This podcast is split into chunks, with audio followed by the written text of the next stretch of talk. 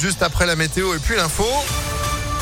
Et sans oublier un mot trafic, Sandrine, parce que c'est particulièrement très difficile ce matin. Oui, prudence sur les routes. On a plusieurs accidents ce matin dans l'agglomération, notamment sur le périphérique à hauteur de la porte de Montchat en direction du sud, à Paris dans l'autre sens. Accident également sur l'A7 à Solèze en direction de Lyon, sur la M6 à Vèze avant le tunnel sous Fourvière, toujours en direction de Lyon. Tout cela crée bien sûr de nombreux bouchons. Soyez donc patients au volant. L'actualité, c'est la crise dans les hôpitaux. Certains services ferment la nuit par manque de personnel et les soignants craignent que la situation ne se dégrade encore cet été à l'appel de plusieurs syndicats. Les personnels se mobilisent aujourd'hui dans une cinquantaine de villes, notamment à Lyon. Ça fait des années que les professionnels des urgences, notamment, alertent sur la situation. La crise sanitaire du Covid l'a encore aggravé. Le Ségur de la santé n'a rien changé.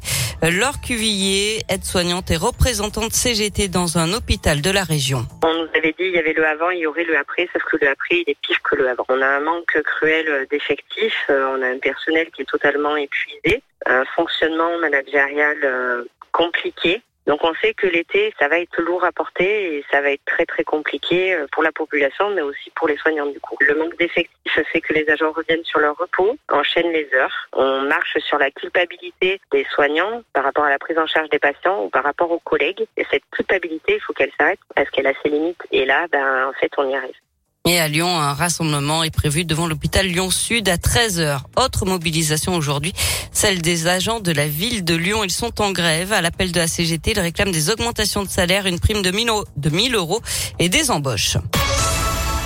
L'actualité, c'est aussi un appel à témoins lancé après la disparition inquiétante d'une adolescente de 14 ans à Vénissieux. Inès est partie de chez elle jeudi. Elle n'a plus été revue depuis. On vous a mis les détails, bien sûr, sur impactfm.fr.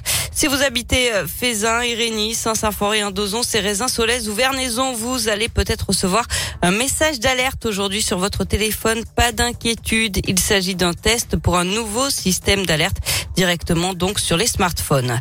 Le ministre de l'Agriculture annonce un soutien financier de l'État aux agriculteurs dont les exploitations ont été touchées par les violents orages de grêle du week-end. Les prêts garantis par l'État seront prolongés et des dégrèvements de charges seront accordés. L'État fera aussi un effort de 300 millions d'euros pour inciter les agriculteurs à prendre des assurances alors qu'ils sont encore nombreux à ne pas en avoir.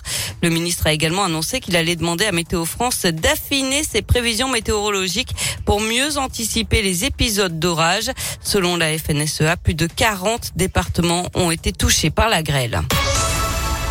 On passe au sport avec du basket et l'Asvel qualifié pour la finale du championnat de France. Les hommes de Didier Parker ont, battu Dijon hier soir dans le troisième match des demi-finales 73 à 61. Les Villeurbanais qui affronteront le vainqueur de l'autre demi entre Pau et Monaco. Du foot, les Bleus font du surplace en Ligue des Nations. Match nul un partout en Croatie hier. Et puis en cyclisme, la victoire du Français Alexis Villermo euh, lors de la deuxième étape du critérium du Dauphiné à Brive-Charensac en Haute-Loire. Il prend du même coup le maillot jaune. Troisième étape aujourd'hui. 169 km entre Saint-Paulien, toujours en Haute-Loire, et Chastré-Sancy dans le Puy-de-Dôme. Merci beaucoup Sandrine pour l'info qui continue sur impactfm.fr. Vous êtes de retour à 8h30 À tout à l'heure. Allez, à tout à l'heure. C'est la météo. Et après les violences